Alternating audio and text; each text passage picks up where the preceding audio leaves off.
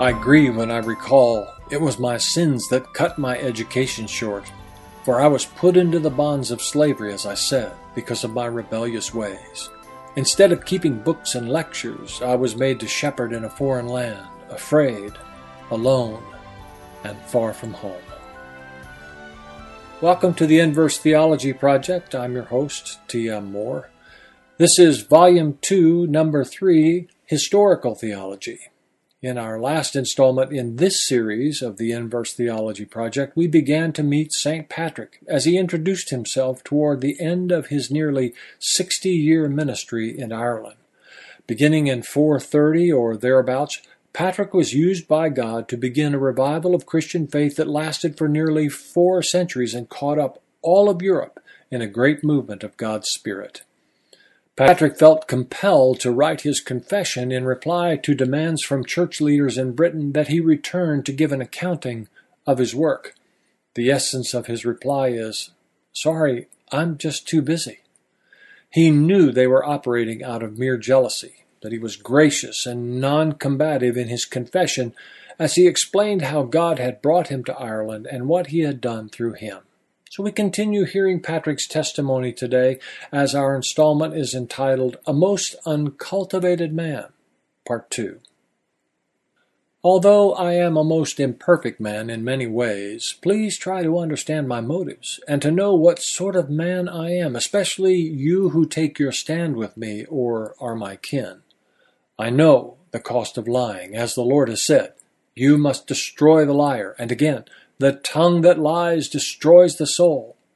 And then among his teachings in the gospel, each idle word that people speak, they shall before the Lord give an account for it. And so I know that I must be in greatest dread, in so much fear and trembling should I herein lie, that when I stand before the Lord on high, I shall incur his wrath. For on that day no man can hide himself or sneak away from his all searching eye. And every one of us must justify what we have done here in the flesh before his holy face. And he will not forget and not erase the smallest sin. And so I know that I must speak the truth herein and must not lie. Indeed, for quite some time I've had in mind to state my case, but feared lest you should find my lack of education reason to condemn me.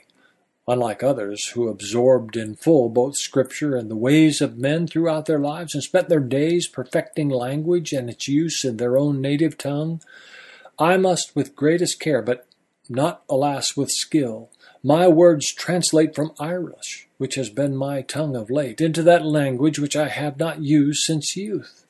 So if I seem at times confused or ungrammatical, then you will know my erudition, and why I was so delayed in making my defense.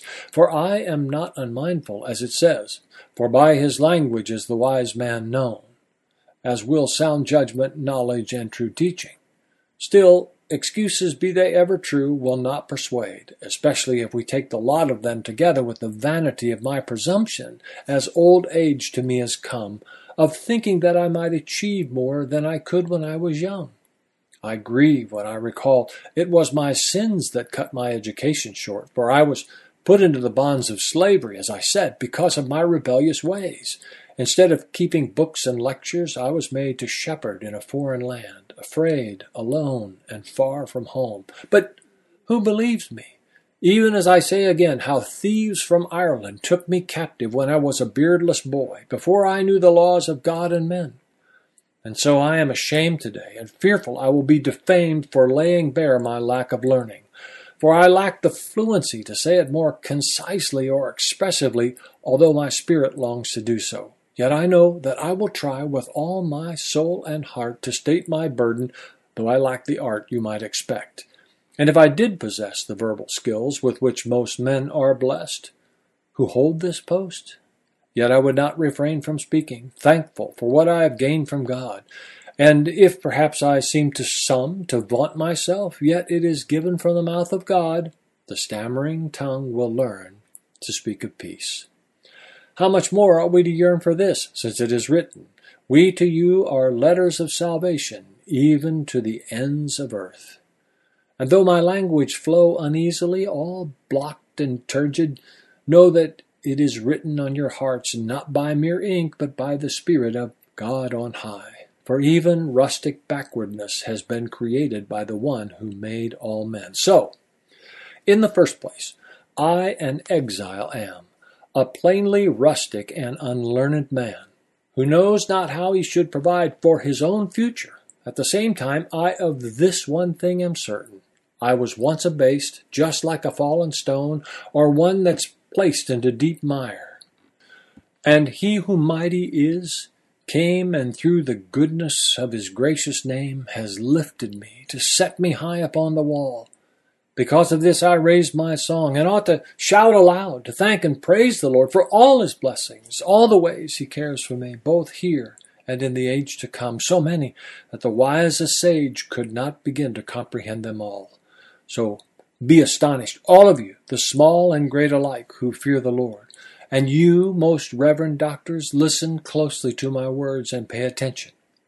Who raised me, yes, stupid me, unto this ministry? From out of those who seem to be so wise and skilled in rhetoric and law, whose eyes with favor looked on me, and burdened and prepared me for my mission to this land, and brought me here to be of service to the people in humility and truth. And so I take it as a measure of my faith in God and in his triune love, that not regarding danger, I made known God's gift and the eternal peace his own may have as he provides, and that I spread his name throughout this land from foot to head, both dutifully and without fear. And thus I have a legacy of those who trust the Lord, so many thousands of my sons and brothers, whom by laboring I have won to him and baptized in his holy name. This is my burden and my only claim. Visit our website, dot org, to discover the wealth of resources available to help you grow in your walk with and work for the Lord. Next, in Volume 2 of the InVerse Theology Project, we return to the Westminster Confession of Faith to learn what the revelation of God in Scripture is primarily about. Until then, for the Fellowship of Ailbe and the InVerse Theology Project, this is T.M. Moore.